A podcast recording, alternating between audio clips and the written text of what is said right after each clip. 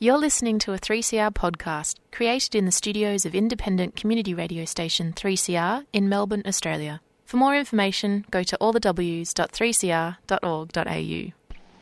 There is a place where time stands still, where nature is harsh and demanding, where only the quick and the strong and the deadly can survive. This place is no place for civilized man. I want my life Kick it in the guts, Barry. far away from my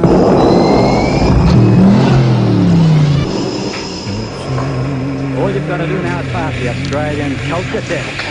Three simple questions, three How the correct hell did you answers, get all this and you together? go through that doorway to the greatest little country in the world. Hi everybody, this is Annie for Showreel on 3CR Community Radio. Just reminding you that we at 3CR are putting out the Bigging Bowl to keep on air online this year because of COVID-19. If you have some cash to throw our way for operating costs, go to 3cr.org.au. Now we have got rid of the filthy lycra stuff, uh, let's get to the art of film. Over the next few weeks, Showreel is going to be looking at this year's Melbourne Documentary Film Festival. The festival is running a virtual festival because of COVID, starting June the 30th to July 15th. The festival has been going for a number of years, you probably realise that, and last year it screened at Nova in Carlton. Uh, oh, just just to heads up on the Nova Carlton, it's going to be opening its doors again on June the 22nd. I don't know how they're going to be COVID compliant, but that's the news anyway. Getting back to MDFF, the Melbourne Documentary Film Festival, the festival shows local and overseas documentaries and prides itself on 40% local Australian shorts and features. This year, because of COVID, it is online, of course, and you can check the program, which is already up at their website. Uh, there is also online masterclasses worth a look. We're going to take a frame from the elusive MDFF film director, Lyndon Stone's film, and concentrate on the filmmakers and their films rather than nattering on about the festival itself. This week it's Alex Michaels' More Than a Mile and Joshua Belinfante's The World's Best Movie. Melbourne's local documentary film festival is going online and nationwide from the 30th of June until the 15th of July.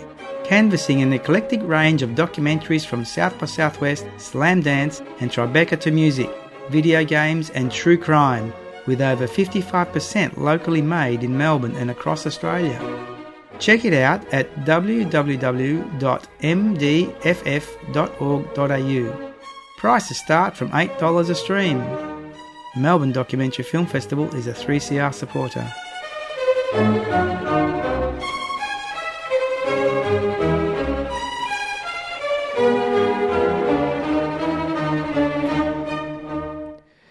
More Than a Mile chronicles Charlie's exploits as a middle field beer mile competitor. What is a beer mile? In a beer mile, competitors run four 400 metre stretches and chug a bottle of beer between stints. It's now an international event with competitors from Canada, USA, and Australia with designs on Europe. The record is just under five minutes. Let's hear from Alex Michael, the director of More Than a Mile. This is my first feature length. I've I um studied media in high school. Got me the, that got me interested, and I went to Deakin um, for the first stint of uh, my tertiary education. And I did yeah a, a degree in bachelor's degree in um, digital film and media. Um, I been a media practitioner as a side hobby, a side hustle, while I've you know become a in, uh, a teacher in uh, in secondary education um, over the last five or so years. Very exciting to do a project, though. I mean, eh, take it all on board. So it's that process. Um, yeah, it was the project itself just dumped itself on my lap. It just came out of absolutely nowhere, um, left field, because I, I- I've got a very uh, the protagonist of More Than Miles is a very close friend of mine, um, and he is such an individual that it just made me believe that if I wanted to create a documentary about, uh, like, with him featuring to explore ideas of athleticism, um, the beer mile, um, the current, you know, landscape of, which beer mile and uh, the, you know, how it went viral and um, just the ups and downs of the perceptions of it, um, as well as you know social and other other little um, crevices that the documentary kind of explores as well. Um, he gave me the confidence, I suppose, to do that project. How long have you been working on it? The the idea cracked came to mind mid 2014, and Charlie told me that you know I knew he was a runner. I didn't I didn't really know how well like how competent of a runner he was um, until he said he placed top top 10 in the Melbourne Marathon not too like in 2014 and then he said he was going to on the weekend he was going to go run a beer mile and I saw him run a beer mile and I was just floored by uh, just his ability not his not just his drinking ability, um, because um, if you've seen the material, yeah, yeah. you probably know what I'm talking about. But yeah, I'm not, I'm not, I'm not, I'm not, I'm not surprised that, that he can drink, but I'm surprised that he could drink and run, and then I'm surprised um, when he told me that his time qualified him to be, take part take part in what they call the World Classic, which then um, was only hosted in America. Yeah, he he qualified for that, which is just amazing. And I was just like, this is how is this a thing and how is this all still underground and, and between 14 and 15 it took off and then between 15 and when I and when the documentary started uh, rolling in production in 16, the, the, narrative just jumps on where it goes to an international level. Um, and um, going to London and having that global exposure was, yeah, just just a, a huge. Uh, huge thing to kind of consider. I mean, it's kind of goofy. The whole thing's kind of goofy, uh, and it's quite engrossing at the same time. Uh, what, there's a couple of things I wanted to to uh, sort of riff on. One of the things that's really interesting about the film I found is the collegial, the uh, uh, friendliness, uh, uh male society. it's a sort of an exploration of male society, really, isn't it?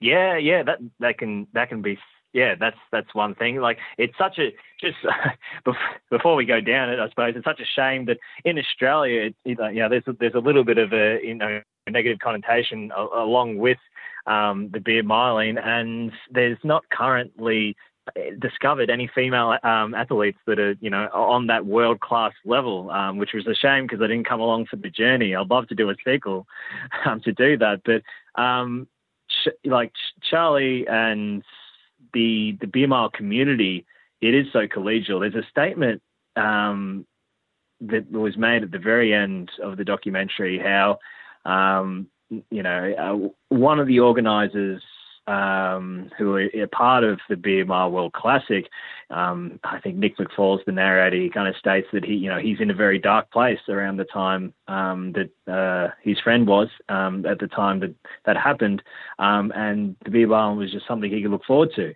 something that he can hang his hat on, some something that he knew was at the end of the tunnel uh, like I had no idea how tightly knit running communities can be when it comes to goal setting and after and post training. And you know, it's something that you know, being part of the documentary, I got to explore. But it's it is goofy, and I think it attracts and it kind of makes a statement about the audience, I suppose, um, that this is kind of meant for, and and maybe a secondary audience is that kind of um, that co- that that buddy um, buddy cop comedy kind of you know people that would love to just laugh at um, you know uh, teen stoner comedies um, coming of age stories that that it just has just embarrassing and cringeworthy um, or just just plain misunderstood. You you put in some rather nice touches around Charlie's character too, because he is a bit like a um, a a lost soul in a funny kind of way. I mean, like not a lost soul, but but a young a, a young boy in a, a, man's body, or, you know. And so he's reminiscing about the running that they used to do when he was a kid. So running is this very important element in his life, which is, I mean, if you if you've never been an athletics person, except you know seeing little athletics when you're a kid, this is kind of. Uh, uh, fascinating in a funny kind of way. Where the documentary goes, it's really who Charlie is. You know, pre pre documentary, and you know, Charlie growing up, he's always ran, and he's ran ridiculously long lengths. His family is runners. His his family friends, um, huge web of um, people um, that care about Charlie. They're runners. Um, it, we grew up in northeast Victoria, um, you know, and during our childhood, I suppose, you know, athletics and everything, it, it just it formed his identity. You know, he's not a big-bodied soul. He's not a huge guy. He can't, he, he's not seen as a football footballer, um, and just athletics, I suppose, um, helped form who he is. And you say lost soul, and that's so funny because I just, you know, me and my my my wife and our friends, you know, sometimes we just say that because Charlie, he ends up being where he needs to be, exactly where he needs to be there. Um, he's he's a post, you know, uh, post documentary. He's gone on to live in London, so. Um, and he's been there for multiple years now because um, he's got a dual citizenship there. But he's um, I think the documentary it, it's a bit of a statement about yeah how he's. Uh, I'd like to think he grew up during that process. he might argue the uh, the differ, but the um, he and he'd done it for both of us. You know, we both had to, you know, kind of um, on both sides of obviously the camera, um, me uh, producing and directing it, and him just, I think, just developing as a character. There's very little direction that I gave him. Um, um, so it's a bit of a, uh, yeah, it's it's it's it's a statement to see his character progression as the. Uh, the, the, the documentary kind of unfolds. I mean, there's a certain there's a certain um, almost um, uh, Monty Pythonish element to this, um, but it's actually quite tight. Mm the film's quite tight. I mean, it's quite laconic, but it's and it's quite tight at the same time. Did you do a lot of shooting? Uh, was there a lot of footage that you had uh, in order to meld it into the there's, film? A, there's hours. Right, oh, yeah. There's there's hours of footage. Um, it, it really like I think I shaved. I reckon I shaved half an hour off the film since the first test screening, uh, just because. And and the test screening is um, it, it, I, I knew it wasn't going to be a a good um, test, uh, like I suppose, for when just when it comes to the audience itself, because who turned up to the test screening, they're all family friends and friends of Charlie and and some some some other um, on um, people that caught wind of it, um, but they were laughing at the whole thing. Um, and they, yeah, at that whole Monty Python kind of goofiness, and they're just laughing at everything that he would say and everything he would do. And it found it, I found it really hard to um, uh, kind of edit down. So I had to have private viewings. I had to do um, a lot of work. Some regards, uh, putting a film together of this sort, uh, the thinking time is as important as the doing time. Did you find that? It's probably equal parts when you get to like thinking time and doing time. Like I'm weighing it up in the head, um, in my head how long I sat on it. I have to say, and the narration, um, I ended up because that was never. It was it was kind of planned to talk to multiple of the like the three key founders of the mile. Like I wanted to hear from both, like all three of them individually. Um, and then after meeting them in London, um, I made the call uh, um, on on the fly that Nick the the the key um, figure and uh, oh yeah, the, the I suppose when it comes to the face of the beer mile um, or the world classic, sorry, and the organisers, I had to make the, conscious decision. He was like, okay, you're going to be the guy. You're, you know, he's he's well spoken. He's um he's he's eloquent. He's funny. Uh, he's in San Francisco, which is where I knew um, some of my. Uh, I did exchange in America. Um, uh, I had um, some guys that have their own production company over there. Um, I can send them there to do that. And then I was like, well, if I'm just going to get an interview off him, um, I might as well just ask him uh, uh just this range of questions and look for his response. And it was kind of, it wasn't a Hail Mary, but I was thinking if this can work, um, this will help pace the film um, this, which is one of the one of the things when you talk about the length of the the, the documentary and the engagement um, of it. I, I, was a little bit wary of, I suppose. Um, it's a long documentary, Um, it's a longer documentary, I suppose, and and I um yeah I just threw caution to the wind. I was like, hopefully Nick gives me enough gold um, in those responses to help support the stories that I'm trying to tell. And yeah, he he hit home. He's um, I, I don't think he's actually seen the whole thing, um, which was um, which is yeah once it gets once it gets internationally um, um, uh, distributed or maybe another film festival or I'll ended up just distributing it online. Um, he can watch it all.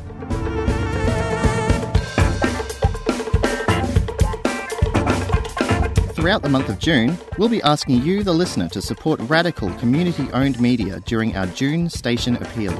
We'll be taking donations online to help keep the station going for another year. Like so many community organisations, we're feeling the impact of COVID 19 restrictions, and we know you are too. But independent community media is more important than ever, and we hope you can show your support with a donation. The 3CR station appeal starts on Monday, the 1st of June. To donate, go to 3cr.org.au. 3CR, here to stay.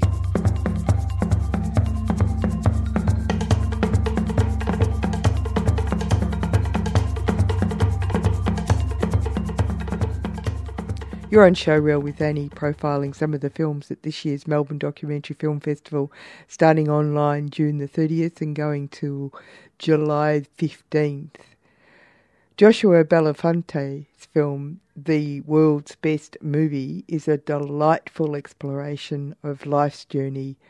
Let's hear from Josh. G'day, Josh. It's Annie McLaughlin here. How are you? Hey, good. How are you good. doing? Congratulations on uh, getting uh, into the Revelations Film Festival. Yeah, thanks so much. I'm super, super excited about that. Yeah, yeah. So let's talk about your film. How long have you been working on that film? It's a really great question it all began about six years ago, so it's been a really long journey.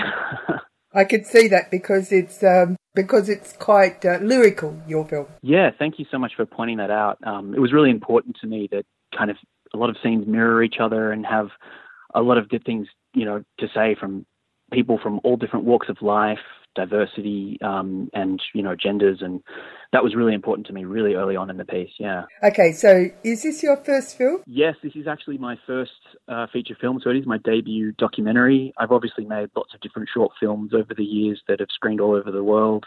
And I've worked a lot in television for networks like the Discovery Channel, National Geographic, SBS, and stuff like that. But this is my first major foray into directing. Ah, exciting. Yeah, I'm thrilled. now, it seems to me that uh, you may or may not have had a script. You may have had an outline. So it was really important to me that the film really happened organically. A lot of my methodology is arriving in a country and starting to ask questions to people around me, going and going, who's doing interesting things in this place? I want to meet them, and kind of just going from there. So a lot of it is actually just throwing myself in the deep end in sometimes hilarious and uncomfortable situations where I might not speak the local language and I might not know some local customs, um, and really trying to find the heart of the story that way. I obviously had a, an outline in my head of the kinds of people that I wanted to speak to on the journey. And, you know, it, it, it dawned on me throughout that process that a lot of the people that I was meeting, they had some personal connections to my own life. And that really came out through the editing process but sometimes I was definitely aware of it, um, you know, in the thick of it. And I can talk a little bit about, you know, the, the kinds of people we meet on this journey. And, uh, you know, it took me to places like Bangkok, Stockholm, uh, in, in all across Romania, Poland. And, you know, some of these people had had done things that I'd done in my life. And that was really fascinating for me to kind of unearth the reasons why I was telling these people's stories. You know, one of the things that's most fascinating, there's a lot of things that are fascinating about your film to me. Uh, one of them is that you're actually from you're you're you're born in Australia, brought up in Australia, but your parents are and your grandparents particularly uh, came from Poland and were escaping the uh, carry on there, which is a very mild way of describing what was going mm. on during the Second World War for people of their sort. Um, so the you've got a very cosmopolitan attitude to the world, which uh, is a very exciting and interesting. Uh, you have an ease with uh, people from other countries and other languages that is quite sophisticated. Thank you so much. Um, that really means a lot. Um, yeah, I mean, very early on, like growing up in an immigrant family, I was always told from an early age that, you know, I had to pursue something, an honest living that put bread on the table. So it was very, it was looking out to the world and, and being thankful for what we have. And I think that very much gave me a perspective of being aware of the fact that everyone is fighting a different battle and we're not all entirely aware of what those stories are. So whenever I meet people, I definitely try and have an open mind I try and learn some of the local languages and customs wherever possible. Sometimes, like when I was filming in Thailand, um, I didn't speak a, lick of Thai. I did I did attend some local language classes, um, but I was completely in the deep end, and I was really telling a story there on um, reading body language and tone, um, which was a completely other other experience from say, uh, making a film in Sweden where I do speak some of the language and I was aware of some of the nuances in that culture and I, and I knew, so to speak, how to how to tread carefully in certain instances. Um, but yeah, no, thank you so much for saying that. I think I, I definitely um, view my place in the world as you know you, you act local, think global, and, and, and I'm very aware of my place in that. And I think coming from a, a family that were refugees and were fleeing war, I am aware of everyone's different journeys in that way. Yeah, well, and it's uh, also uh, the fabric of your film seems to be your sunny personality. Thank you. I think um, it, it, did dawn on me uh, throughout that the reasons why these people were interesting to me was was because of you know uh, my own story as well, and I realized that I definitely needed to provide the context of why I was talking to some of these people. For example, there was a, a, man I met in Romania again by just arriving in the country and asking someone who's doing something really weird and wonderful in this place. And then I found out that this person was a Gothic tailor who had a really interesting history.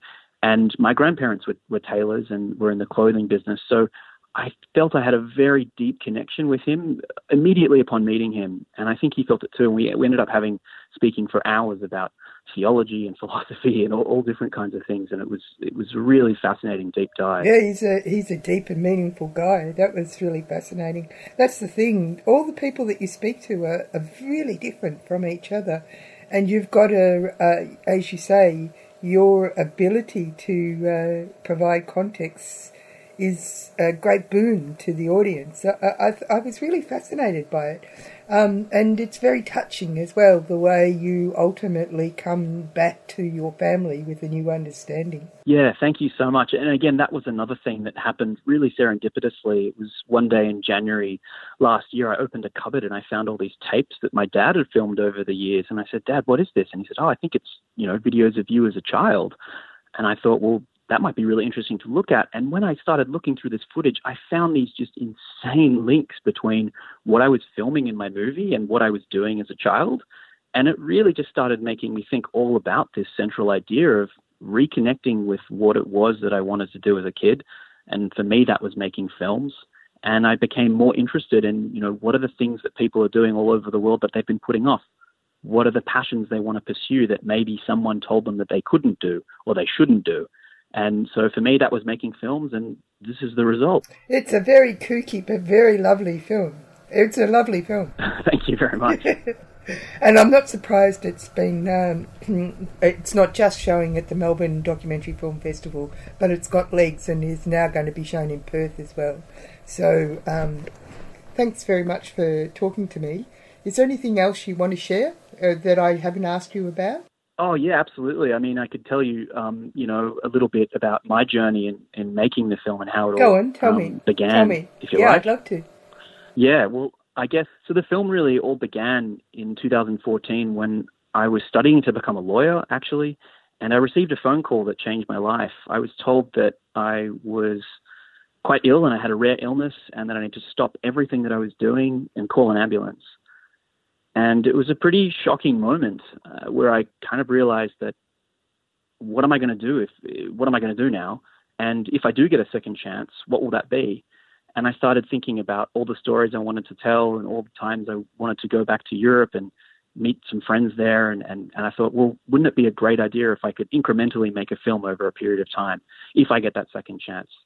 So I really hope that people who watch the film that they start to think about, you know, what are the things in my life that that I'd like to do, and what are the things I've been putting off.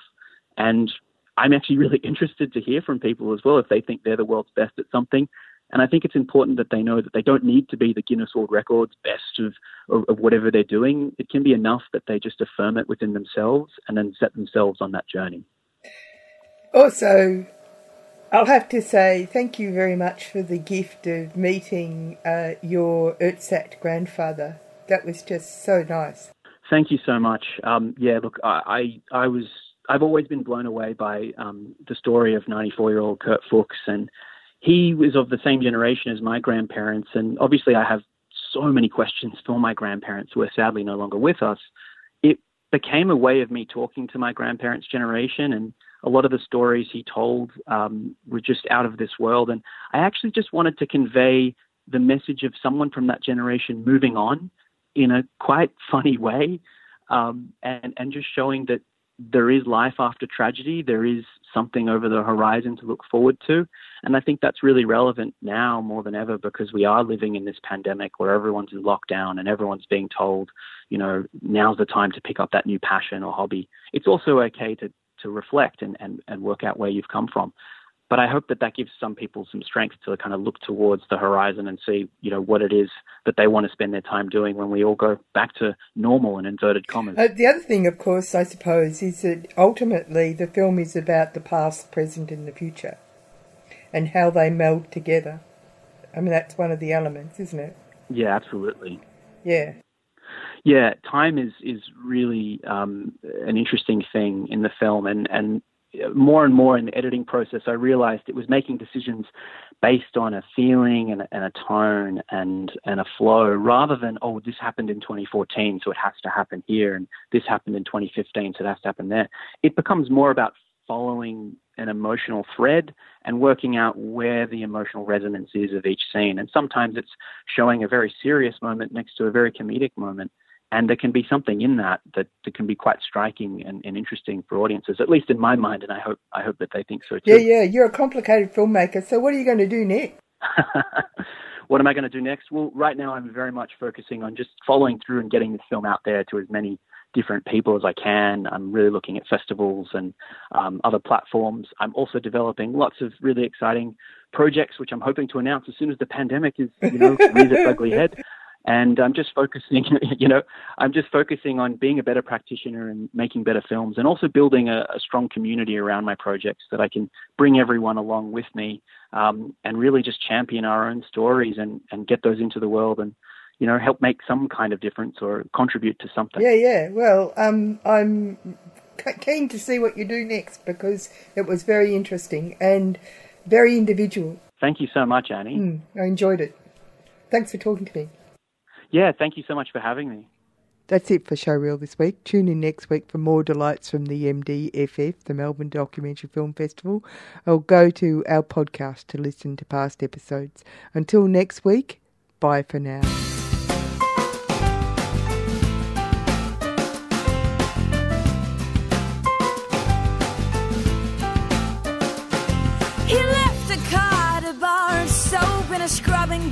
Next to a note that said use these down to your bones. And before I knew I had shiny skin and that felt easy being clean like him, I thought this one knows better than I do. A triangle trying to squeeze through a circle. He tried to cut me so I'd fit. And doesn't that sound familiar? Too close to home?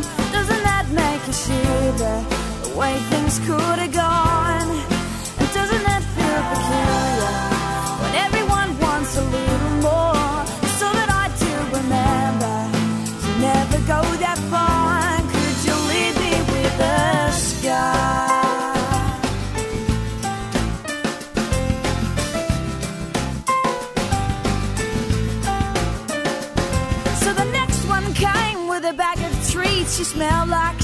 Spoke like the scene. She told me, Don't trust them, trust me.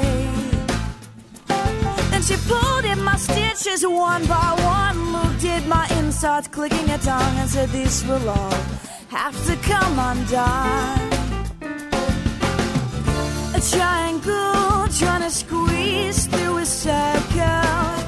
She tried to blind me so I'd fit. Doesn't that make you shiver?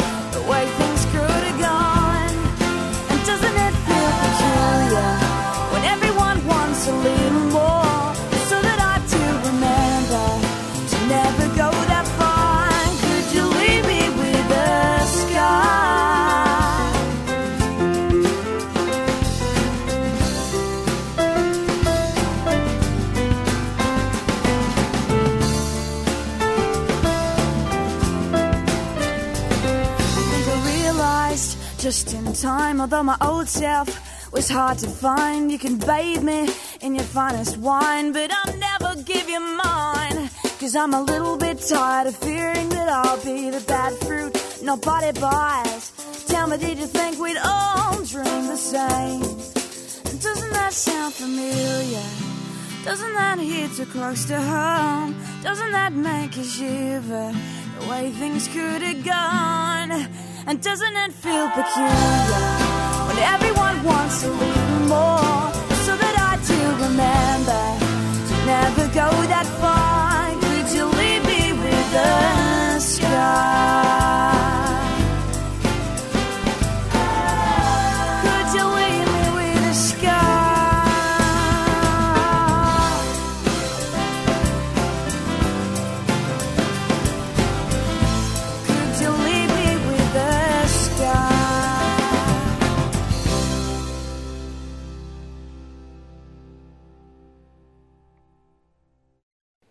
You've been listening to a 3CR podcast produced in the studios of independent community radio station 3CR in Melbourne, Australia. For more information, go to allthews.3cr.org.au.